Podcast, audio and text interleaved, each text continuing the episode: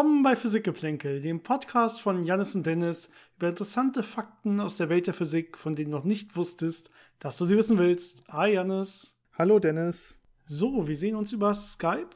Mhm einmal wieder dazu gesagt, vielleicht auch zur Information, heute ist der 13. Februar, damit äh, man sich so ein bisschen einen Überblick machen kann. Und äh, heute kam ähm, direkt eine Folge von uns raus, die nicht die ist, die wir gerade aufnehmen. Das heißt, wir haben eine Woche Vorsprung, Janis. Ja, das ist Wir haben uns einen kleinen Puffer aufgebaut. Das heißt, wir könnten jetzt eine Woche lang krank sein und wir würden trotzdem noch weiter Folgen rausbringen. Das wollen wir nicht hoffen. Äh, aber es ist von Vorteil, so einen kleinen Puffer zu haben. Wir sollten dabei bleiben. Das, das ist ganz gut. Genau, wir hoffen natürlich, euch gefällt die Folge, also von letzter Woche, das heißt die, die heute rauskam. Für uns heute, für euch nächste Woche. Wie auch immer. Äh, direkt wieder verwirrt. Zeitreise. Ähm, da haben wir ja vor allen Dingen viele, viele Fragen beantwortet über Relativitätstheorien. Und ähm, wir wollen mal wieder klassisch auf den Boden der Tatsachen zurückkommen mit dieser heutigen Folge mit einer Sache, die sich viel gewünscht wurde, immer wieder über die laufen, über die letzten Jahre. Und äh, zwar einmal so ein bisschen allgemeiner, denn ähm, was ihr immer wieder wollt, zumindest viele von euch schreiben uns das, ist so ein bisschen mehr Alltagsphysik, Physik, die euch äh, wirklich begegnet, im Haus, in der Wohnung, aber auch irgendwie äh, genau so beim Fahrradfahren zum Beispiel, um das es ja heute geht. Ihr wisst es schon am Folgentitel, da muss ich jetzt nicht groß ähm, die Spannung aufrechterhalten. Ähm, aber genau, auch konkret, was so Fahrradfahren äh, betrifft und so, wurde auch konkret von euch immer wieder gewünscht, dass wir nicht dazu, äh, ob wir nicht dazu mal was machen können. Und dachten uns, okay, irgendwann zwischendurch muss auch mal zwisch äh, Platz sein zwischen der, dem Universum, der Relativitätstheorie und der Quantenmechanik für, für solche Themen. Und ich denke, da werden auch noch einige andere kommen, so was Haushalt betrifft und Alltagsphysik. Äh, da muss man natürlich zusagen, dass wir da ein bisschen weniger Experten sind, als vielleicht jetzt auf Gebieten, wo wir explizit irgendwie Vorlesungen zu besucht haben oder drin geforscht haben oder so. Denn eine Forschung über Fahrradphysik äh, gibt es so erst, also, äh, oder eine, Vorlesung über Fahrradphysik gibt es erstmal so nicht. Das heißt, ähm, man kennt natürlich so aus der klassischen Mechanik und so die ganzen äh, Prozesse, die da eine Rolle spielen und äh, muss die jetzt irgendwie vernünftig versuchen zu verbinden und hat auch viel, vielleicht hier und da mal so klassische Aufgaben dazu gerechnet. Und den Rest muss man sich dann aber schon äh, anlesen, weil es halt eine eigene Richtung ist im Prinzip, wo man ansonsten äh, zumindest zum, so, so als Laserphysiker wie wir, als Optiker oder auch was ja, Gravitationswellen und so angeht, ja erstmal keinen Kontakt mit hat, so mit dieser klassischen Alltagsphysik, ne? Ja, vor allem hat man ja sehr viele sehr kleine Phänomene, die da irgendwie interagieren auf eine komplexe Art und Weise. Das heißt, wenn man das wirklich verstehen und untersuchen äh, möchte, muss man entweder eine ganze Menge Experimente machen oder man muss sehr detaillierte Computermodelle machen. Und das ist ja schon relativ komplex und äh, schon ein bisschen außerhalb von unserem Fachgebiet. Genau. Ich würde sagen, wir starten äh, wieder mal vorweg mit ein paar der Hörerfragen. Und äh, keine Angst, es sind auf keinen Fall auch nur ansatzweise so viele wie beim letzten Mal, wo wir dem ja eigentlich eine ganze Folge gewidmet haben. Äh, heute haben wir einfach nur ein paar schöne ausgewählt, ähm, die wir, die wir äh, kurz durchgehen können. Und wir freuen uns dann auf weitere Fragen von euch für die nächsten Folgen, für die nächsten Wochen. Wie immer entweder über Instagram oder Facebook äh, oder natürlich über E-Mail physikgeplänkel at gmail.com. Physikgeplänkel zusammengeschrieben, Geplänkel mit AE. Da könnt ihr uns wie immer erreichen. Und Janis, ist es äh, okay für dich, wenn ich einfach starte oder willst du noch irgendwas vorweg sagen? Ja, ähm, ich glaube, da waren noch zwei Fragen, die das James Webb Teleskop äh, betrafen, das ja vor kurzem gestartet ist. Und da sollten wir vorweg vielleicht noch sagen, dass es da ganz gute Neuigkeiten gibt, denn es gibt das erste Bild Sehr vom James richtig. Webb Teleskop. Ähm, es ist jetzt noch nicht so spektakulär für sich. Man sieht da einen ganzen Haufen heller Punkte, die so ein bisschen verschmiert sind. Und es liegt einfach daran, dass es erstmal so ein Bild ist, das einfach den Status quasi zeigt. Und zwar der Status ist, dass das Ganze noch nicht ähm, vernünftig justiert ist. Das heißt, diese ganzen Spiegelelemente zeigen noch nicht so ganz in eine Richtung. Deswegen hat man halt ganz viele Bilder von dem gleichen Stern, den man da anvisiert hat. Und auch die einzelnen Spiegelelemente sind noch nicht so richtig geformt, dass sie wirklich das richtig schön scharf stellen. Das heißt, da sind die äh, einzelnen Bilder, also die einzelnen unterschiedlichen Bilder von diesem Stern auch noch so ein bisschen verschmiert. Und das ist einfach erstmal zu zeigen, es funktioniert, es sieht Licht.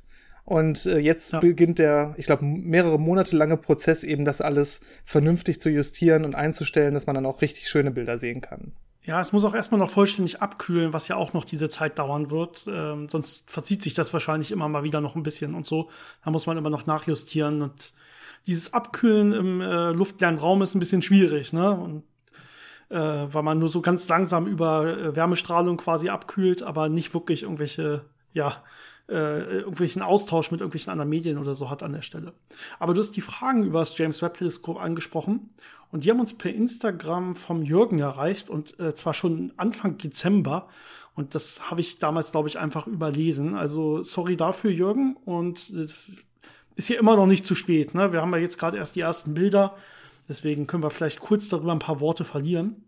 Gut, die erste Frage dreht sich so ein bisschen äh, um diesen Aufklappvorgang des James Webb Teleskops. Man hat das ja sehr kompakt geschlossen zu diesem Lagrange-Punkt gebracht und erst da sich dann entfalten lassen, den Spiegel und Solarsiegel und all solche Sachen. Ähm, und die Frage ist, warum hat man das nicht hier in, der Erdumlaufbahn schon gemacht, wo man eventuell, wenn irgendwas schief läuft, nochmal hingehen kann, das Ganze reparieren kann und so weiter. Und erst wenn man sich sicher ist, dass alles geklappt hat, dass man es dann erst quasi auf, auf die Reise schickt zum Lagrange-Punkt. Ich glaube, die Idee ist da erstmal, dass man direkt äh, zum Lagrange-Punkt fliegt, um Treibstoff zu sparen, um das nicht erst in die Erdumlaufbahn zu bringen und von da dann nochmal weg äh, befördern zu müssen und eine Mission in mhm. der Erdumlaufbahn was zu reparieren. Es geht im Prinzip, gerade wenn man sowas wie einen Space Shuttle hat, aber es ist auch extrem aufwendig und teuer und äh, wahrscheinlich nicht das, was man machen wollen würde. Und zweitens, wenn man es ja. hier in der Erdumlaufbahn aufklappt, hier hat man ja noch relativ viel Material, was da rumfliegt, äh, viele kleine Mikrometeoriten, äh, mhm. Weltraumschrott und so.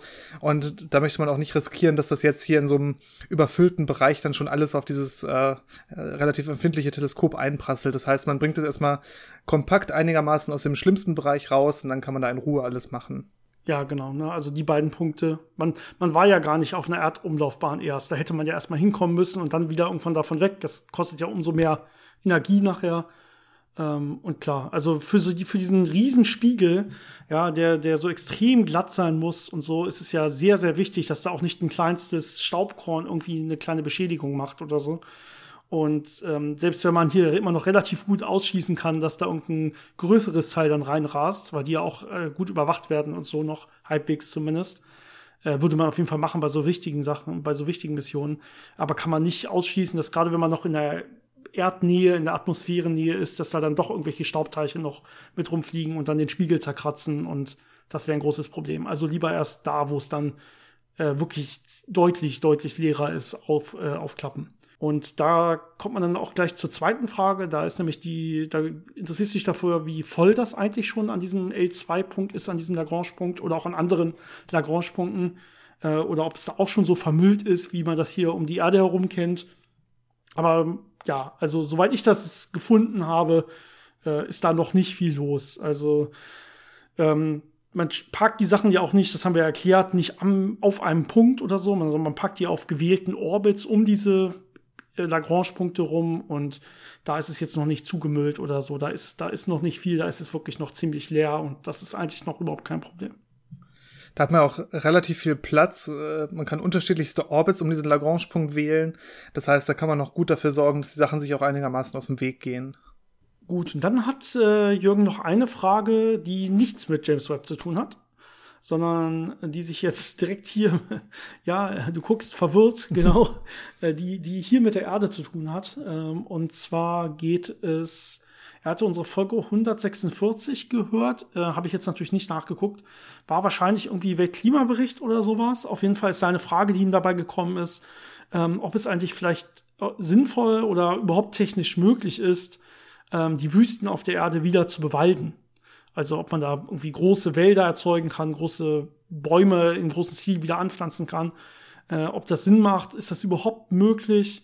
Äh, wie sieht das da aus? Ja, also von der technischen Machbarkeit her geht das natürlich. Ähm, man kann beliebig äh, Düngemittel zum Beispiel herstellen oder auch ähm, Bodenmaterial aufbringen, dass dann auch die Wachstumsbedingungen vom Boden her äh, passend sind. Ähm, man kann ja im Prinzip alles abschatten, man kann das bewässern, man kann das mit äh, irgendwelchen ja, Strukturen vor Wind schützen. Also sowas aufzuforsten, das geht im Prinzip. Es wird auch teilweise versucht, das in bestimmten Bereichen zu machen. Man versucht ja einmal quer durch Afrika so ein grünes Band äh, anzupflanzen, ähm, dass diese ja, fortschreitende Ausbreitung von den Wüstengebieten äh, ein bisschen aufgehalten wird und dass man da wieder mehr Nutzfläche bekommt, äh, gerade auch was Ackerbau äh, betrifft. In solchen Wüstenregionen ist das schwierig, aber wenn das einigermaßen begrünt ist, dann funktioniert das wieder ganz gut, weil ja auch viel ähm, nährstoffreicher Boden dadurch entsteht, dass äh, Pflanzen, die da vorher drauf gewachsen sind, abgestorben sind und dann quasi kompostieren und in den Boden eingehen. Ähm, also technisch machbar ist es auf jeden Fall. Aber natürlich ist die Frage, wie sind die Kosten und äh, wie ist der, der Aufwand und quasi nicht nur die, die finanziellen Kosten, sondern natürlich auch alle möglichen anderen äh, Kosten, die so ein großes Projekt mit sich bringen würde. Ja, und wenn man das Ganze betrachten will, äh, was so den direkt, die, die direkte Auswirkung auf den Klimawandel auf sich hat, also sagen wir mal in den nächsten 10, 20, 30 Jahren, wo ja ganz dringend gehandelt werden muss, was wir auch in diesem Weltklimabericht gesehen haben und besprochen haben ausgiebig, da muss man sagen, dass solche Projekte auf jeden Fall für eine spätere Zeit äh, quasi, wenn dann eine Rolle spielen. Dass das erstmal nichts ist, was kurzfristig helfen wird. Dass man eventuell teilweise sogar dann gegenteilige Effekte hat. Das ist immer das Problem, wenn man äh, neue Bäume pflanzt, dass sie erstmal noch nicht wirklich die Effekte bringen, die man will. Also man will ja, dass sie irgendwie ganz viel CO2 aufnehmen und dann speichern. Und ähm, das machen sie im Laufe ihres Lebens auf jeden Fall, vor allen Dingen, wenn sie dann alt sind und ausgewachsen sind und so weiter. Aber gerade im Wachstumsprozess ähm, kann das erstmal genau gegenteilige Effekte haben. Kommt ein bisschen auf die Art an und so, die man da benutzt. Ähm, aber meistens ist es so, alte Bäume abholzen und dann neue dafür pflanzen, ist meistens ein Negativgeschäft. Also man sollte eigentlich die alten Bäume eher stehen lassen und klar ist es jetzt besser, wenn man da auf einmal wieder ganz viel nachpflanzt und alles grün macht. Ähm, dann, wenn sie alle dann irgendwann mal ausgewachsen sind und wirklich helfen und ein großer CO2-Speicher sind und so dann in 30 Jahren oder so. Äh, aber das ist nichts, was direkt helfen wird, heute helfen wird, nur weil man da irgendwie eine kleine Saat setzt oder so. Ne? Das, das braucht ein bisschen Zeit. Ja, aber du hast ja selber gesagt, prinzipiell gehen würde das natürlich. Es gibt einige Überlegungen, die äh, darüber nachdenken, können wir nicht irgendwie die Sahara komplett vielleicht, vielleicht äh, grün machen und so weiter. Ähm, so rein theoretisch möglich ist das, Kosten-Nutzen ist immer die Frage und so. Hast ja, hast ja ganz gut gesagt. Es war ja auch mal wesentlich grüner da. Also es ähm, gibt ja noch Berichte und, und Überreste davon, die, die davon zeugen, dass es mal wirklich ähm, bewachsen oder bewaldet war. Ähm, ja, aber es ist halt massiver Aufwand. Und gerade wenn man sich so vorstellt, äh, wie viel äh, maschinellen Aufwand das auch ähm, benötigen würde, und dabei wird natürlich auch extrem viel CO2 frei, wenn man damit großen Fahrzeugen und so versucht, das alles irgendwie, ähm, ja, wie nennt man das, Be bewuchsbar, ähm, begrünbar zu machen.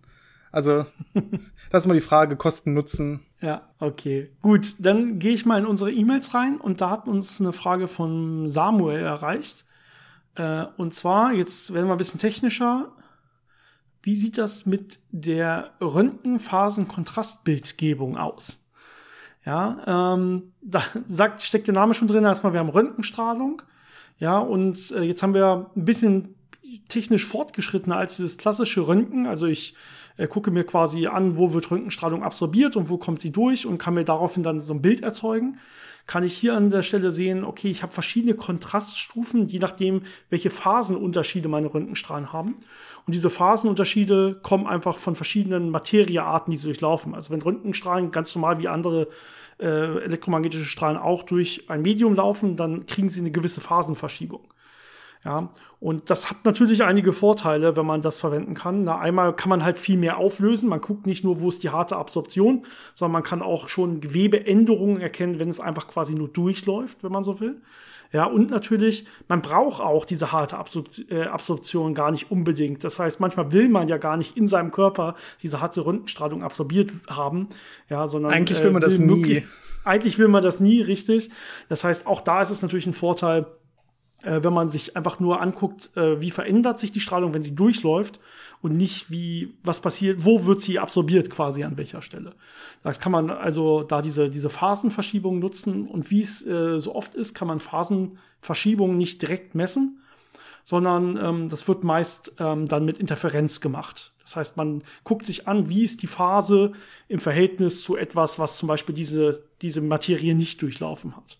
Genau, diese, dieser Phasenunterschied, das ist ja im Prinzip die Lichtgeschwindigkeit, die in dem Medium ein bisschen anders ist oder in unterschiedlichen Medien so ein bisschen unterschiedlich ist. Das heißt, wenn ich jetzt einen Lichtpuls da durchschicken würde, würde der, je nachdem, wo er langgelaufen ist, unterschiedlich äh, schnell am anderen Ende wieder rauskommen.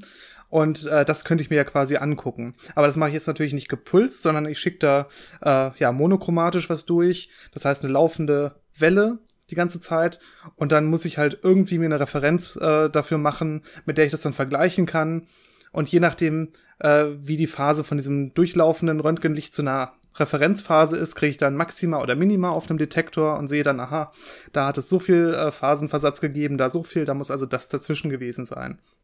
Und das kann man jetzt machen, indem man sich so ein kleines Interferometer baut. Das heißt, zum Beispiel so Röntgenstrahlung aufteilt, einen Teil durch das, durch den Körper zum Beispiel durchschickt und einen Teil einfach vorbeischickt und das hinterher wieder rekombiniert. Und dann habe ich ja Interferenz zwischen diesen beiden Sachen. Ähm, man kann aber auch einfach ähm, das, was durch den Körper durchläuft, hinterher durch ein Gitter schicken und dann mit sich selbst so ein bisschen interferieren lassen oder also es gibt so viele Möglichkeiten, äh, wie man einfach wieder Interferenz da reinbringen kann und dann entweder lokal oder mit einer von außen gegebenen Phase das alles vergleichen kann und weil man ja weiß, wie man das aufgebaut hat, kann man dann zurückrechnen, wie muss das dann ausgesehen haben. Ja, die ex exakte technische Umsetzung kommt dann auf das genaue Gerät an, was man sich anguckt. Ne? Aber es ist wichtig, man braucht an dieser Stelle die Interferenz und dann, dann klappt das auch. Ähm, gut, die letzte Mail, die ich heute besprechen wollte, kam von Peter und der schneidet so ein bisschen zwei Themengebiete an. Und das erste, und das kannte ich vorher selber nicht, ist der sogenannte Schmutzradierer. Vielleicht haben da ja einige Hörer schon von gehört.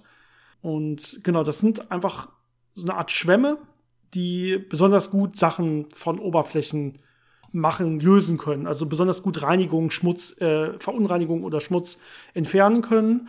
Äh, und der Name sagt es schon Schmutzradierer. Sie radieren das quasi weg, ohne dass es irgendwie direkte chemische Reaktionen oder so gibt, ohne dass man irgendwelche harten Reinigungsmittel braucht. Und äh, deine Fragen sind so ein bisschen, welche Kräfte stecken dahinter eigentlich? Äh, man soll immer eine kleine Menge Wasser verwenden. Wofür braucht man das? Und genau ein bisschen, äh, ob man das irgendwie verbessern könnte weil wenn man zu viel Wasser verwendet, wird, äh, löst sich das Ganze zu schnell auf. Äh, Gibt es da irgendwelche besseren Lösungen eventuell noch? Und dann so als abschließende Frage, hat er bisher nur weiße Ra äh, Schmutzradierer gesehen? Äh, Gibt es dafür eigentlich äh, irgendeine Bewandtnis oder könnte es die auch in anderen Farben geben? Also vielleicht können wir uns mal angucken, was so ein Schmutzradierer ist. Äh, ich glaube, du kanntest die vorher auch nicht, Hannes, oder waren ich, die dir bekannt? Nee, ich kannte die auch nicht. Aber es scheint äh, einfach so ein, ja, so ein, so ein Kunststoff, so ein Harz zu sein, äh, der so ein bisschen haftend ist und der sich dann an den Schmutz anhaftet und von diesem Schmutzradierer ja. abreibt und dann kann man halt diesen, dieses, ja, diesen Kunststoff mit dem Schmutz zusammen einfach relativ gut von der Oberfläche wieder lösen und ist damit den Schmutz losgeworden. Und dieses Schwammartige hilft natürlich, wenn man da ein bisschen Wasser dabei hat, dass dann noch äh, Dreck in dem Wasser gelöst wird und äh, durch Kapillarkräfte in diese Hohlräume im Schwamm reingezogen wird. Und in der Kombination ja. macht man dann eben hinterher so ein Dreck-Gummigemisch. Und vielleicht ist da so der Grund, warum man die am liebsten weiß verkauft, außer natürlich das Image, dass etwas, was sauber macht, äh, auch weiß sein sollte. Aber man sieht ja. dann natürlich auf den meisten Oberflächen ganz gut, wo dann entsprechend noch so ein bisschen Gummireste sind, dass man die auch hinterher wegmachen kann. Dass man da nicht hm. äh, quasi mehr, mehr Verunreinigung oder mehr Krümel erzeugt, äh, die man dann nicht äh, wiederfindet. Also ich sehe jetzt auch keinen Grund, warum das unbedingt weiß sein muss und da nicht noch eine andere Farbe irgendwie beigemischt sein könnte. Aber genau, wir haben hier die Kombination einmal von einem normalen Schwamm, der ja gut funktioniert, wenn man Wasser dabei hat und so weiter. Na, und wirklich von etwas, was sich abreibt. Und dann hat man natürlich eventuell das Problem, wenn man zu viel, das Ganze zu feucht macht, dann reibt sich vielleicht zu viel ab. Deswegen muss man natürlich hier nur mit kleinen Mengen Wasser, Wassern arbeiten. Und irgendwo wird es da dann ein Optimum geben und das werden die Hersteller schon halbwegs vernünftig ähm, sich ausgedacht haben, wie das jetzt äh, die, deren Produkt funktioniert. Also ich glaube, viel mehr können wir da an der Stelle nicht zu sagen, aber es scheint wohl ganz gut zu funktionieren. Und falls wir doch irgendwie eine bessere Variante finden sollten, dann werden wir das natürlich nicht sagen, sondern eine eigene Firma gründen und das dann verkaufen. Selbstverständlich. Genau. Und der zweite Teil seiner E-Mail von, hatte ich den Namen genannt? Von Peter. Vielleicht hatte ich ihn genannt, vielleicht auch Hast nicht. Hast du? Äh, hatte ich, sehr gut. Ähm, der zweite Teil äh, geht um Wolken. Und Wolken ist natürlich ein spannendes Thema. Äh, Janis, ich glaube, wir hatten beide Meteorologie im mhm. Studio und haben so ein bisschen was über Wolken gehört.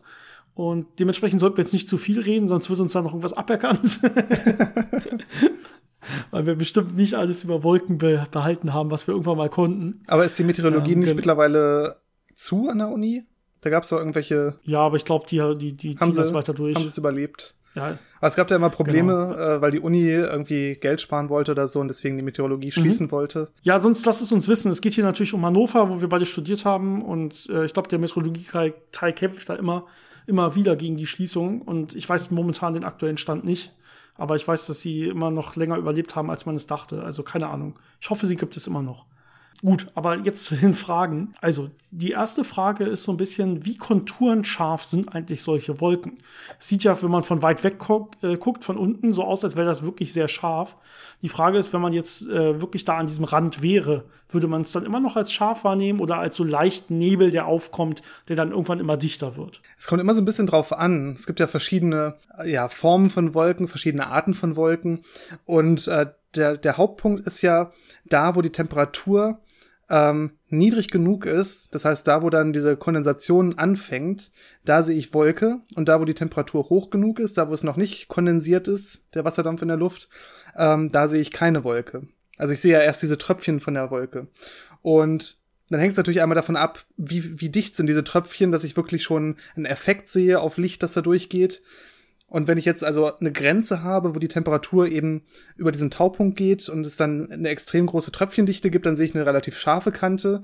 Aber wenn die Temperatur da so ein bisschen äh, schwammig ist, also so Temperaturfluktuationen sind um den Taupunkt, ähm, wenn das Ganze vielleicht noch ein bisschen verwirbelt wird durch Luftströmungen oder wenn auch einfach die Tröpfchendichte nicht so hoch ist, dann habe ich natürlich eher so einen fließenden Übergang zwischen Nichtwolke und Wolke und dann hängt sehr stark davon ab, äh, aus welcher Richtung ich da vielleicht drauf gucke oder wie dick die gesamte Wolke ist, ob ich dann quasi einfach nur durch den Nebelstück durchgucke oder wirklich äh, sehe, da kommt kein Licht mehr durch, weil da wirklich massiv Wolke im Weg ist. Ja, eine sehr subtile mhm. Frage. Es geht noch ein bisschen weiter. Die nächste Frage Richtung Wolken ist so ein bisschen, wie, wie hoch sind die eigentlich? Äh, und kann man das irgendwie vernünftig abschätzen? Also er hat so ein bisschen Probleme, sich vorzustellen, äh, wie hoch so eine Wolke ist, die man so sieht. Und die Frage ist, gibt es vielleicht sogar irgendeine Faustformel, mit der man sich so ein bisschen ausmalen kann, wie hoch die Formel, äh, wie, wie hoch diese Wolke wirklich ist. Und ähm, es gibt in der Tat eine Faustformel. Ähm, allerdings kommt es natürlich immer ein bisschen auf die aktuelle Luft an und was da überhaupt so passiert. Also ist gerade ein Gewitter, ist es gerade sehr trocken, äh, ist es gerade sehr windig und so weiter. Ne? Und diese klassische Faustformel, die man so benutzen kann, äh, gilt so vor allen Dingen für trockenes Wetter, vielleicht für so einen schönen Sonnentag oder so, wo, wo nicht viel passiert, wo man eine schöne Luftschichtung hat, sagt man dazu. Und da kann man sich ähm, merken, dass es der Spread mal 125 ist ungefähr die Wolkenuntergrenze in Metern. Was ist denn der Spread? Das ist, glaube ich, ein Wort, das nicht so viel bekannt ist. Das zeigen allerdings so, so kleine Wetterstationen und so zeigen das an, die man vielleicht auch in, in seinem Zimmer stehen hat oder so teilweise, die so, so einen kleinen Fühler nach außen haben. Die, die kennt man ja, denke ich. Und äh, zwar geht es dabei um den Unterschied zwischen der Boden-Lufttemperatur und der Tau dem Taupunkt am Boden. Ja, also ich gucke mir an, wo ist der der Unterschied Taupunkt Lufttemperatur, das nennt man Spread. Das ist dann irgendwie Faktor 5, 6, 7, 8, kann auch noch deutlich höher gehen. Und ähm, das mal 125 ist ungefähr, wie gesagt, diese Wolkenuntergrenze, wenn sich an, an der Stelle dann Wolken bilden würden. Genau, das nimmt ja einfach an, dass mit der Höhe äh, in einem bestimmten Verhältnis die Temperatur abnimmt und dann findet man damit eben diesen Punkt, äh, wo dann gerade die Temperatur, die abgefallen ist, der Taupunktstemperatur entspricht. Das heißt, da fängt dann Kondensation an. Äh, diese Untergrenze ist dann das sogenannte Cumulus-Kondensationsniveau, um ein bisschen fachlich zu werden. Mhm. Und äh, da ist dann typischerweise die Wolkenuntergrenze, gerade bei so schönen Cumuluswolken, also bei diesen Quellwolken, bei diesen Schäfchenwolken. Ähm, ja. Was vielleicht noch so ein bisschen hilfreich ist, wenn man jetzt nicht gerade eine Wetterstation hat oder den Spread äh, sich irgendwo her holen kann. Ähm, es gibt so drei Klassen von Wolken und die haben typische Höhen. Also diese Schäfchenwolken, diese Cumuluswolken, diese, ja, Blumenkohlartigen Wolken, die fangen normalerweise in Höhen bis zu zwei Kilometer an. Also es kann auch niedriger sein. Es gibt natürlich auch manchmal Tage, wo die Wolken so niedrig sind, dass sie auf dem Boden aufliegen. Das ist dann Nebel. Ähm, aber so typischerweise so, ja, zwischen ein und zwei Kilometer ist, glaube ich, das, was man meistens erwarten kann. Und das gilt auch für diese Schichtwolken, die so etwas tiefer wirken. Dann gibt's diese höheren Wolken, diese mittelhohe Wolken. Das ist so alles, was auch so schäfchenartig aussieht oder auch so als so ein leichter Teppich aussieht, aber vom Gefühl her einfach viel, viel höher ist. Also muss man schon wirklich äh, richtig nach oben an so eine hohe Decke quasi gucken und dann sieht man das. Das sind typischerweise zwischen zwei und sieben Kilometer Höhe. Also es ist sehr variabel, aber ist so dieser typische Bereich, wo diese mittelhohen Wolken sind. Und was man dann noch ganz oben hat, sind sogenannte Cirruswolken. Das sieht aus wie so, ja, so Wollfetzen oder so, so auseinandergerupfte kleine Häkchen oder so, die da ganz oben sind. Das sind dann diese ganz hohen Wolken, die so zwischen sieben und 13 Kilometer Höhe sind. Die sind meistens auch schon aus Eiskristallen bestehend. Ähm, das ist dann wirklich das, was ganz oben ist. Aber so diese typischen normalen Wolken, die man relativ nah sieht, das sind so ungefähr ein, zwei Kilometer. Sehr gut. Seine nächste Frage ist, wie schwer ist eigentlich so eine Wolke im Durchschnitt? Er hat mal gehört, dass es ungefähr so sein soll wie bei so einem Omnibus. Ist aber nicht ganz klar, was das für die Wolke bedeutet, also wie groß die dann wäre. Ich glaube, wir haben mal so kurz nachgeschlagen, was so, so eine Durchschnittswolke so ungefähr hat. Und ich weiß jetzt nicht die genaue Zahl, aber es war nicht ein Omnibus. Es waren eher so 100 bis 200 Omnibusse oder noch mehr. Ja, Größenordnung, glaube ich, 1000 Tonnen. Ja. Schon großer Omnibus. Großer, das ist ein sehr, sehr großer Omnibus. Sehr großer. Also genau, es gibt natürlich auch kleinere Wolken und so, aber also ist eher schon deutlich mehr als ein Omnibus, die Wassermenge, die man dann wirklich in so großen Wolken versammelt hat. Die nächste Frage finde ich äh, wirklich sehr spannend und zwar hast du so ein Gedankenexperiment. Was ist eigentlich, wenn man äh, in so einem Freibad, in so einem Freibad-Schwimmbecken, äh, das komplette Wasser plötzlich spontan verdampfen würde? Könnte man diese Wassermenge dann direkt als Wolke sehen? Wäre das direkt als Wolke sichtbar?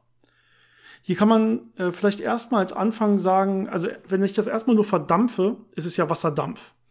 Und Wasserdampf ist gasförmiges Wasser, das ist ja noch nicht direkt eine Wolke. Ja? Wasserdampf selber ist erstmal ja unsichtbar, wenn man so will. Ja, würde ich erstmal nicht wahrnehmen, sondern damit es eine Wolke ist, muss es ja erstmal in Tröpfchenform kondensieren. Und wenn es dann in Tröpfchenform vorliegt, sehe ich, sehe ich dann entweder Nebel oder Wolke. Das ist ja das, was passiert. Das heißt, die Frage ist dann, wenn es verdampft wird, wie ist denn eigentlich jetzt die umgebende Situation gerade? Was habe ich für eine Lufttemperatur? Was habe ich für eine Sättigung in der Luft? Äh, welche Winde habe ich und so weiter? Und erst dann könnte man jetzt da die Frage beantworten, würde das, wie viel davon würde spontan kondensieren, wenn man so will? Ja, und nur dann kann man sagen, wäre das jetzt eine Wolke oder nicht. Die Frage ist vielleicht so ein bisschen auch gemeint, wie das mit der Menge wäre. Also reicht die Menge des Wassers von so einem klassischen äh, Freibadbecken aus, um so eine Wolke zu bilden von diesen äh, mehreren hundert Omnibussen, wie wir sie ja eben genannt haben. Und äh, ich glaube, wenn man so eine ja, Pi mal Daumen Überschlagsrechnung macht, kommt das ungefähr hin. Ja, mhm. also man könnte wohl schon, wenn das alles jetzt in Wolkentropfen kondensiert, daraus eine Wolke bilden, was die reine Wassermenge angeht. Das würde wohl ungefähr passen. So, damit das Ganze dann kondensiert, braucht es natürlich äh, für eine Wolkenbildung, für eine Tropfenbildung auch immer diese Kondensationskeime. Das habt ihr bestimmt schon mal gehört, haben wir, glaube ich, auch schon öfter mal drüber geredet ähm, ja, für so Phasenübergänge muss man immer irgendeine Asymmetrie haben. Man muss irgendwo einen Punkt haben, von wo diese Phasensymmetrie dann umgesetzt werden kann, von der es dann ausgehen kann und von der es, von da breitet es sich dann aus. In dem Fall, wo das äh, Wasser dann vom gasförmigen in den flüssigen Zustand übergeht und dann diese Tropfen bilden kann, die dann immer größer werden können an der Stelle. Und ähm, ja, man braucht da so eine Art Aktivierungsenergie, um diesen Phasenübergang anzutreiben. Und da gibt es natürlich verschiedene Arten, wie man das machen kann. Es gibt manche Systeme, da reichen die thermischen Fluktuationen schon aus, um das irgendwo an Stellen zufällig quasi über diese Energie zu bringen. Und das äh, kann dann als Keim fungieren. Ähm, irgendwelche Oberflächen können helfen, ob das jetzt von solchen Kondensationskeimen sind oder eine raue Oberfläche, eine Wand oder irgendwas. Äh, sowas kann helfen. Oder einfach irgendwelche anderen Energieeinträge durch zum Beispiel kosmische äh, Strahlung, durch Ionen, durch irgendwelche Teilchen, mhm. die da reinkommen, aber auch durch äh, Turbulenzen oder durch Störungen, durch äh, starke Druckänderungen plötzlich. Da gibt es ganz viele Möglichkeiten, wie man so ein, ja, typischerweise fast schon überkritisches System, also was so ein bisschen über den eigentlichen äh, Temperaturpunkt, wo es den Phasenübergang geben sollte, drüber gekommen ist, aber noch nicht diesen Übergang wirklich gemacht hat. Da gibt es viele Möglichkeiten, das dann anzustoßen. Genau, das beantwortet so ein bisschen direkt seine nächste Frage mit. Er hat sich nämlich die spannende Frage gestellt, was ist eigentlich, wenn ich einen Planeten habe, wo es keinen Staub gibt? Das heißt, ich habe quasi keine Möglichkeit von klassischen Kondensationskeimen in der Luft. Würde es dann überhaupt Wolken geben oder würde es eigentlich nie kondensieren und so mega überkritisch werden quasi? Und ich glaube, du hast es ganz gut damit beantwortet, denn ähm, es gibt auch andere Möglichkeiten. Ähm, ich meine, die einfachste sind diese klassischen Staubteilchen oder irgendwelche ja, Abgaspartikel, wie auch immer. Das geht natürlich alles. Aber ähm, besonders hohe, starke Druckunterschiede oder Temperaturunterschiede oder so können auch dazu führen, dass es dann diesen Energieeintrag für den Phasenübergang letztendlich beiträgt und ähm, dann sich auch Wolken bilden würden. Ja, das können auch schon sehr, sehr kleine Partikel sein, wie eben gesagt. Ähm, einzelne Ionen kann man ja schon in so einer Nebelkammer zum Beispiel sehen oder auch ganz kleine, feine Salzkristalle oder irgendwas, und äh, auf dem Planeten wird es natürlich irgendwelche anderen Materialien außer Wasser geben, äh, die irgendwelche möglicherweise festen Oberflächen bilden. Das heißt, äh, irgendeine Möglichkeit gibt es da immer, solche Phasenübergänge zu starten. Ja, genau. Und dann hat er noch eine letzte Frage und das betrifft die ganze Erde. Wie viel Wasser gibt es da eigentlich insgesamt in der Luft, zum Beispiel in Wolkenform oder allgemein in der Luft? Ähm, und das kann man auch kurz auf Wikipedia quasi nachschlagen. Das ist nicht so schwierig, äh, aber wir können, ich habe es einmal gemacht und kann es einfach, einfach mal äh, quasi vorlesen an der Stelle. Man kann das ja mal vergleichen mit dem Gesamtwasser, was es überhaupt gibt auf der Erde. Das heißt äh, überall, ne? sowohl im Eis gespeichert, als auch in den Ozeanen, als auch in der Atmosphäre, als auch im Boden und so weiter. Da redet man von un ungefähr 1,4 Milliarden Volumen, äh, Milliarden Kubikkilometer. Also mit einem Volumen von 1,4 Milliarden Kubikkilometer an Wasser. Das ist schon viel. Ja, und wenn, ja, das ist, das ist viel. Die Erde besteht ja, also die Erdoberfläche zumindest größtenteils aus Wasser. Und wenn ich jetzt mir das komplette atmosphärische Wasser angucke, also nicht nur Wolken, sondern auch ähm, Wasserdampf eben in der Luft, ja, also die komplette Luftfeuchtigkeit quasi dazu nehme, dann bin ich bei ungefähr 13.000 Kubikkilometer. Ja, also 13.000 zu 1,4 Milliarden. Das ist nicht mehr so äh, viel. Das ist ungefähr die Größenordnung. Und da bin ich beim atmosphärischen Wasser, nicht beim Wasser, was in Wolken ist. Weil das ist noch mal deutlich unter einem Prozent des atmosphärischen Wassers, ist nur in Wolken gebunden. Also das ist quasi komplett vernachlässigbar viel. Ähm, in Wolken zu jeder Zeit befindet sich ja im Vergleich zu, zu dem Wasser, was wir so auf der Erde haben, nichts. Gut, und ich würd, glaube, damit äh, sind hoffentlich seine Fragen gut beantwortet. Ähm, Peter, wenn da noch mehr offen ist, schreib uns bitte gerne einfach nochmal. Und Janis, ich würde sagen, wir gehen einfach zum Fahrradfahren über. Also wir würden jetzt nicht direkt anfangen mit Fahrradfahren, sondern wir reden natürlich darum, wie man überhaupt Fahrrad fährt. Wie ist das überhaupt möglich? Ähm, und wie funktioniert das physikalisch? Ich glaube, die Frage, wie man Fahrrad fahren kann, müssen wir jetzt nicht wirklich beantworten. Das haben, glaube ich, die meisten von euch schon gelernt irgendwann. Aber natürlich auf eine sehr intuitive Art und Weise. Ne? Also man probiert das Richtig. aus, man gewöhnt sich daran und lernt dann, wie kriege ich das hin, ohne umzufallen, ohne irgendwo gegenzufahren, ohne mich kaputt zu machen, hoffentlich. Ähm, aber das, das große spannende Problem ist ja vor allem diese, ja, diese Stabilität. Wie bleibe ich auf diesem Fahrrad aufrecht und kippe nicht nach links oder rechts weg? Äh, so Sachen mit, wenn ich zu stark bremse, fliege ich vorne über den Lenker. Das ist, glaube ich, schon einigermaßen selbsterklärend, was da passiert oder wie ich eine Wheelie mache. Aber das Interessanteste physikalisch gesehen ist wirklich diese Stabilität, dass ich nicht zu den Seiten umkippe oder auch dann, wie ich in eine Kurve gehe. Und mhm. das hat relativ viel Einflussfaktoren, hat eine relativ hohe Komplexität und auch so ein paar Fehlvorstellungen. Und wir versuchen da mal so ein bisschen euch die wichtigsten Sachen näher zu bringen und da so ein bisschen aufzuräumen, welche Einflussfaktoren wirklich wichtig sind und äh, was eher vernachlässigt werden kann. Vielleicht sollte man vorher noch zur Einordnung so zwei Sachen erwähnen. Einmal gibt es natürlich verschiedene Arten von Stabilität, über die man reden kann. Also man kann natürlich einmal diese statische Stabilität nehmen. Ich stelle ein Fahrrad hin. Das ist instabil. Das kippt einfach um.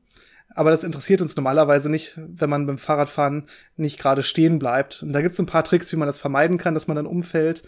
Aber das Interessante ist ja diese dynamische Stabilität. Das heißt, ich fahre mit dem Fahrrad, nehme vielleicht die Hände vom Lenker und kann trotzdem stabil weiterfahren. Und das ist das am interessantesten, würde ich sagen, physikalisch gesehen. Aber es gibt noch eine weitere, eine weitere Art, wie man darüber nachdenken kann. Und zwar kann ein Fahrrad auch instabil sein. Also es gibt unterschiedlichste Designs mit unterschiedlichen Stabilitäten.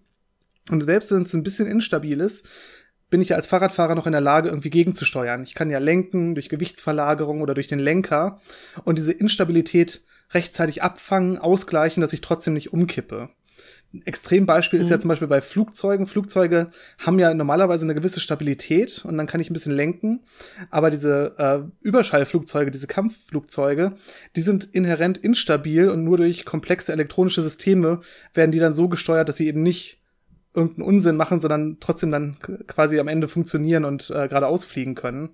Und so kann man sich das beim Fahrrad dann auch vorstellen, dass es ja eher instabile Designs gibt, aber die trotzdem fahrbar sind. Und dann gibt es natürlich welche, die einfach so unsinnig quasi sind, dass man selbst bei kleinsten Lenkbewegungen sich einfach äh, sofort über den Lenker wirft oder irgendwas.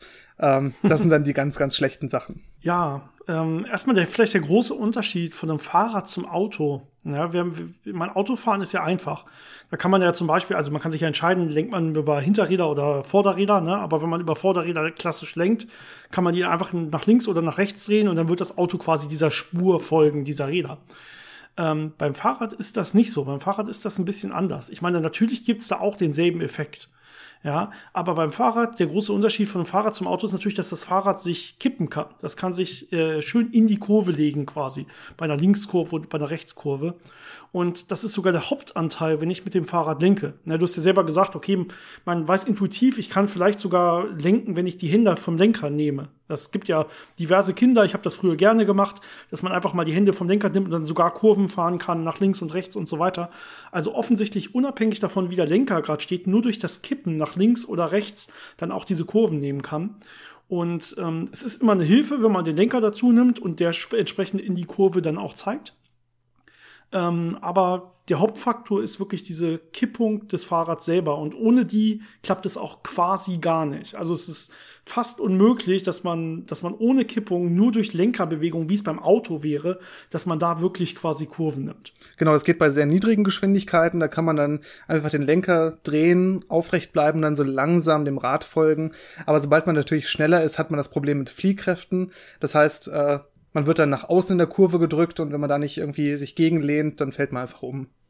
Genau, und ähm, das heißt, letztendlich muss das Lenkrad nicht mal immer exakt in die Richtung zeigen, wo man auch hinlenken muss. Also nur so ungefähr, dass es das vernünftig so ein bisschen mitnimmt, dass es diese Stabilität mit in die Fahrtrichtung dann letztendlich nimmt.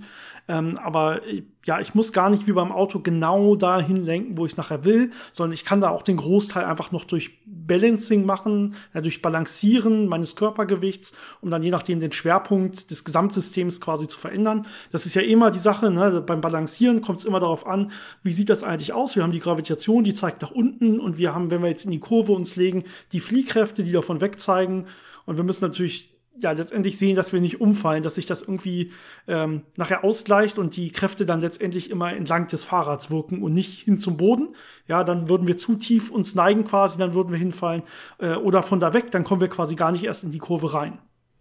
Was vielleicht ganz interessant ist an der Stelle ist, dass diese Überlegungen, wie ich in die Kurve fahre, natürlich auch äh, viel darüber aussagen, wie stabil es ist, wenn ich gerade ausfahre. Weil wenn ich wenn, wenn das Fahrrad aufrecht bleibt, dann habe ich ja kein Problem, dann ist es stabil. Aber wenn es jetzt anfängt, zu einer Seite zu kippen und ich quasi diese Instabilität bekomme, also ich von dieser aufrechten Position abweiche, dann gehe ich ja quasi in eine Kurvenfahrt. Und dann fangen da wieder die gleichen Mechanismen an zu wirken. Und ähm, da ist jetzt dann die Frage, welche Kräfte wirken da noch außer Gravitation und Fliehkraft, die dafür sorgen, dass das Rad, wenn es jetzt so ein bisschen wegkippt, äh, mich wieder aufrichtet, äh, dass ich eben nicht einfach umfalle. Ja, ich glaube, was viele so ein bisschen, äh, wenn man sich mal über äh, das Fahrradfahren Gedanken macht, gerade wenn man in der Schule ein bisschen Physik hat und so, ist, dass man so ein bisschen über Drehimpulserhaltung oder Drehmomenterhaltung nachdenkt an der Stelle und vielleicht äh, mal was vom gyroskopischen Effekt gehört hat. Und dass, wenn so ein Kreisel, also in dem Fall so drehende Räder, erstmal in Gang gekommen sind, dass die äh, quasi nur sehr schwer ihre Lage überhaupt verändern. Ne? Das, ist, das ist ja so eins der Hauptprinzipien, die man mal so kennenlernt. Wenn man sich näher damit beschäftigt, ist das in Wirklichkeit nur ein sehr, sehr kleiner Teil, der wirklich dazu beiträgt, dass das Ganze vernünftig oben bleibt. Also gerade dieser gyroskopische Effekt, ähm, der sorgt vor allen Dingen dafür, dass ich halbwegs vernünftig kippen kann, wenn ich mein Lenkrad bewege. Ja, das heißt, ich habe ja vorne meinen Kreisel und ich kann meinen Kreisel jetzt nach links oder rechts drehen. Wenn ich jetzt nach rechts drehe, dass ich dann quasi entgegengesetzt, also in dem Fall nach links, äh, gekippt werde, ja, um das quasi auszugleichen. Und äh, dementsprechend kann ich das Lenker vor, kann ich das Lenkrad vor allen Dingen dafür benutzen, äh, diese, diese Kippvorgänge zum Beispiel einzuleiten, entweder nach links und rechts und auch aufrecht zu erhalten. Also gar nicht so sehr wie beim Auto, um dieser Spur zu folgen, sondern wirklich um diese, diese Kippung durch diesen gyroskopischen Effekt des, des Frontrades in dem Fall ja auszunutzen und äh, ja einzusetzen. Ja, ist ganz lustig. Das heißt, ich möchte nach rechts fahren, aber ich muss den Lenker so ein bisschen nach links lenken, damit mich mhm. dieser, diese Drehimpulserhaltung quasi nach rechts kippt. Und dann lehne ich mich nach rechts und genau. kann diese Rechtskurve fahren. Das ist so ein bisschen, äh, ja, unintuitiv, aber das lernt man einfach beim Fahrradfahren, wenn man das lernt, automatisch, dass man diese kleinen Bewegungen dann macht oder dieses Rüberlehnen dann so macht, dass das eben funktioniert. Ähm, das heißt, es hilft dieser gyroskopische Effekt beim Fahrradfahren, beim Kurvenfahren und der gibt einem auch so ein bisschen Stabilität, aber er ist überhaupt nicht notwendig. Das ist ganz interessant. Mhm. Es gab da Versuche, wo man diesen gyroskopischen Effekt nämlich komplett ausgeschaltet hat und gezeigt hat, das Fahrrad fährt trotzdem wunderbar und kann stabil sein. Und zwar hat man einfach äh, das Rad genommen und das gleiche Rad quasi nochmal da drüber gesetzt, aber so, dass es sich andersrum dreht. Und das vorne und hinten. Und wenn das eine Rad sich in die eine Richtung dreht und das andere Rad sich in die andere Richtung dreht, dann ist natürlich der Gesamtdrehimpuls null. Ne, ich muss ja die beiden Drehimpulse addieren und wenn die entgegengesetzt sind, dann heben die sich auf. Das heißt, ich habe dann wirklich keinen gyroskopischen Effekt mehr und trotzdem funktioniert das mit dem Fahrradfahren. Und so hat man eben gezeigt, äh, dass das gar nicht notwendig ist. Also es ist einer der Faktoren, die helfen können und die es vielleicht ein bisschen einfacher machen, aber es ist nicht äh, das Entscheidende in eine ähnliche Richtung geht auch äh, der, also ein bisschen komplizierter zu erklären, aber so der Abstand zwischen meiner Lenkachse und da, wo das Rad auf dem Boden aufkommt. Ähm, ja. Das ist so ein bisschen das, äh, was mir Stabilität verleihen kann aber es ist nicht notwendig. Zum Beispiel, wenn ich, wenn ich so Chopper fahre oder so, wo das Rad sehr weit vorne ist und äh, ich einen sehr flachen Lenkwinkel habe, dann ist meistens dieser Punkt, wo die Lenkachse in den Boden gehen würde, viel weiter vorne als der äh, Punkt, wo das Rad wirklich auf dem Boden aufsitzt. Und da habe ich sehr viel Stabilität was aber auf Kosten der Lenkbarkeit geht. Das heißt, je mehr Stabilität ich habe, desto schwerer habe ich es natürlich dann Lenkbewegungen einzuleiten, weil ich gegen diese extreme Stabilität ankämpfen muss. Andersrum kann man natürlich dann damit auch da so das ändern, dass man äh, das eher instabil macht, dann ist es zwar instabiler, aber ich habe es leichter zu lenken und unter manchen Umständen ist das auch gewünscht. Also da hat man sehr viel äh, Spiel, dass man damit äh, Sachen, äh, das Fahrverhalten ein bisschen verändern kann und äh, angenehmer machen kann aber auch das ist nicht notwendig, um stabil Fahrrad zu fahren. Also auch da hat man Versuche gemacht, äh, ein Fahrrad zu bauen, was eben da quasi instabil sein sollte und trotzdem war es insgesamt stabil, weil eben noch einige andere Faktoren damit reinspielen. Ja, letztendlich sieht es fast so aus, als würde alles nur so ein bisschen dazu zählen. Ne? Und ähm, man würde nichts davon wirklich brauchen, aber alles hilft insgesamt, das Ganze wirklich stabil zu machen, wenn man es richtig konstruiert. Und du hast ja am Anfang selber gesagt, manchmal will man sogar Fahrräder, die gar nicht selbst stabil sind, sondern die man dann einfach durch aufwendiges Balancieren oder so dann erst wirklich stabil bekommt, weil die dann vielleicht andere Eigenschaften oder so haben. Es ist ganz interessant, dass es so viele Möglichkeiten gibt, Räder zu bauen auf unterschiedlichste Art und Weise und trotzdem kann man irgendwie damit fahren. Also ich finde das äh, extrem spannend, dass es nicht einfach nur dieses eine Design gibt und dann funktioniert es gerade und alles, was davon abweicht, führt in eine Katastrophe, sondern es ist extrem tolerant und es gibt so viele Möglichkeiten, äh, Fahrräder zu bauen, die man fahren kann. Ja, aber das Design, dieses klassische Fahrraddesign, wie man es kennt, das ist natürlich wirklich so ein selbststabiles Design, was man vielleicht auch daran sieht, wenn man mal den, den Versuch macht und äh, sein Fahrrad schrotten will, indem man es zum Beispiel einfach alleine mal so einen Berg runterlaufen lässt dann wird man wahrscheinlich sehen, also wenn es jetzt nicht zu große Störungen oder so gibt, dass das relativ lange einfach für sich genommen auch fährt, ohne dass man überhaupt drauf sitzt. Weil immer mal wieder, wenn es so kleine Störungen nach links und rechts gibt und so weiter, wenn irgendwie äh, was unter den Reifen kommt auf der einen Seite oder so, dann wird es immer wieder diese Ausgleichskräfte geben, dass das Ganze immer wieder quasi mittig zu sich zurückfindet. Äh, und das ist genau dieser selbststabilisierende Effekt, dass es sogar auch komplett ohne einen Fahrer fahren kann. Dafür braucht es natürlich eine gewisse Geschwindigkeit. Wenn es zu langsam ist, Richtig. dann schlägt sich einfach das Vorderrad ein und es kippt langsam um. Das ist nicht so spannend und äh, bringt damit viel. Ähm, Wenn es aber eine gewisse Geschwindigkeit hat, dann wirken unterschiedliche Kräfte und äh, wenn ich dann so ein bisschen wegkippe, ändern sich Kraftverhältnisse, die dafür sorgen, dass es dann wieder aufgerichtet wird. Was da zum Beispiel einen großen Effekt hat, äh, sind wirklich die Reifen und die, die Kontaktfläche vom Reifen und dem Boden. Wenn ich den Reifen nämlich so ein bisschen schräg stelle, dann habe ich unterschiedliche Bereiche des Reifens, die mit dem Boden in Kontakt sind, aber eigentlich unterschiedlich schnell sich drehen wollen. Und dadurch kriege ich dann so Kräfte, die das Rad wieder aufrichten. Oder ich habe äh, auch Seitkräfte, wenn ich gerade in so eine Kurve komme, dann zieht das quasi seitlich an bestimmten Bereichen vom Reifen und das äh, sorgt dann wieder wieder für Gegenkräfte. Und das kann sich dann alles so auswirken, dass es dann einigermaßen stabil ist.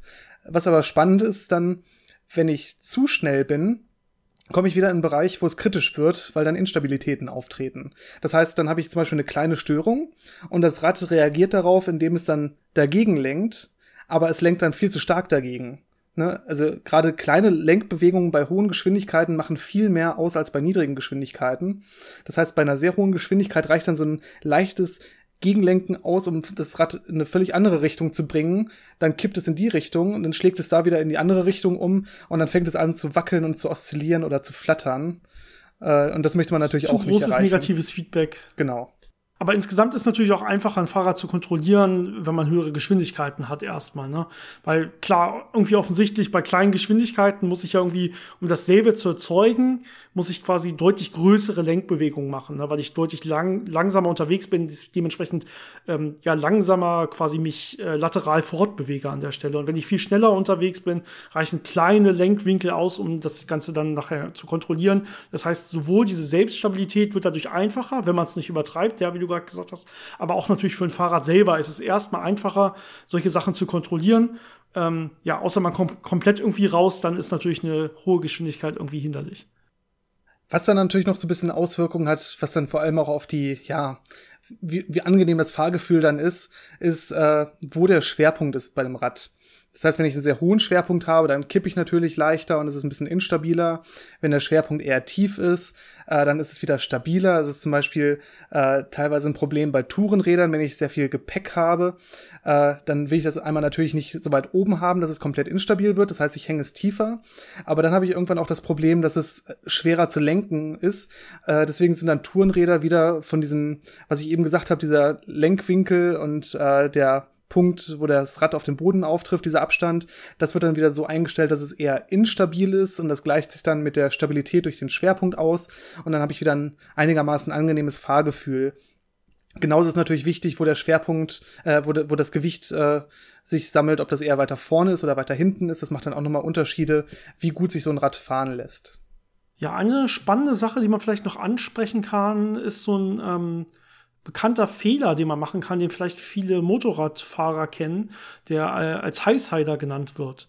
Das ist ein Problem, wenn man ja in Schräglage eigentlich kommt und dann so ein bisschen mit dem Hinterrad rutscht kurzzeitig. Ja, das heißt, der Hinterrad äh, dreht sich zwar extrem schnell, hat aber gerade gar keinen wirklichen Bodenkontakt und bringt dieses Drehmoment quasi gar nicht auf den Boden. Und wenn es dann wieder dazu kommt, dass es danach wieder dann diesen Kontakt gibt, ja, dann wird es quasi dazu führen, dass es schlagartig dann auch das ganze Motorrad gerade stellen will, quasi, ähm, weil diese Kraft ja vorher gefehlt hat, diese Aufstellkraft. Und dann kommt es zu so einem klassischen Überschlagen. Das heißt, dann titscht es hinten quasi so einmal auf und schlägt dann hinten komplett äh, weg. Das kann passieren, gerade wenn man in so einer oder nach so einer Schläglage ein bisschen zu stark bremst einfach. Äh, da kann man auf jeden Fall aufpassen. Ja, das zeigt hier nochmal so einen extremen Fall, was wir eben gesagt haben, mit diesen Kräften, die auf die Reifen wirken und die so ein Fahrrad oder ein Motorrad wieder aufrichten können. Ähm, wenn das zu extrem wird, dann kann dieses Drehmoment, was sich dann, also diese, diese, ja, Aufrichtbewegung, äh, die kann dann so stark werden, dass es einen eben vom Motorrad schmeißt oder vom Fahrrad. Beim Fahrrad meistens eher nicht. Äh, da muss man schon einigermaßen schnell sein. Aber ja, das sind so diese extremen Beispiele, wo man dann wirklich sieht, was da für Kräfte wirken und wo die dann ansetzen und welchen großen Effekt wirklich die Reifen haben. Ja, genau. Ansonsten hätte man natürlich diese ganzen longitudinalen Effekte, die hast du ja am Anfang quasi gesagt, dass wir da nicht groß drüber reden. Das heißt, äh, die nichts mit der Neigung oder so zu tun haben oder diesen Drehmomenteffekten, sondern die einfach nur sind, ich bremse zu stark und fall vorne rüber oder ich rutsche dann auf zu rutschiger Fahrbahn einfach geradeaus oder wie auch immer. Ne? Ähm, die Effekte gibt's natürlich alle in, in der Richtung. Ähm, ich glaube, da muss man nicht drü viel drüber reden. Genauso das ganze Technische am Fahrradfahren, das können wir natürlich jetzt heute nicht besprechen. Es geht jetzt wirklich um diese reine Physik und die physikalischen Eigenschaften davon. Aber welche Gangschaltung oder so man jetzt genau nimmt oder so, es ist jetzt, glaube ich, nicht so wichtig. Ähm, und da haben wir auch einfach keine Ahnung von oder nicht so viel Ahnung von. Da gibt es auch sicher einen anderen Podcast für. Zum, ja, genau. Bestimmt, der Fahrradpodcast. Äh, ja, gibt bestimmt einige Fahrradpodcasts. Bin ich ziemlich sicher. Ist ja ein großes Hobby, gerade in Deutschland. Ähm, die werden sowas sicher erklären können. Aber so allgemein, wo liegt denn letztendlich der resultierende Schwerpunkt? Das ist dann wieder wichtig für das, was bei der Fahrphysik wirklich eine Rolle spielt. Gut, Janis, ich würde sagen, viel mehr können wir da erstmal gar nicht drüber erzählen, aber wir freuen uns auf einen Haufen Fragen, die uns dazu erreichen.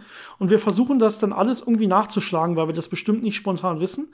Und äh, dann alles nochmal im Podcast wieder zu beantworten. Das werden wir auf jeden Fall mit Freude machen. Also wenn ihr dazu viele Fragen habt, ähm, weil wir natürlich jetzt nicht so viele angesprochen haben, kein Problem, schickt es uns, lasst es uns wissen, welche Themen interessieren uns euch da noch und dann äh, werden wir das nochmal wieder ansprechen. Ja, Janis, wenn du nichts mehr dazu hast, würde ich sagen, ich glaube, mhm. mh, sehr gut, mhm. ein mhm. Nicken, dann ähm, würde ich sagen, wir verabschieden uns für heute. Ich wünsche wie immer noch eine schöne Woche und wir sehen uns oder hören uns dann gegebenenfalls nächste Woche wieder. Bis zum nächsten Mal.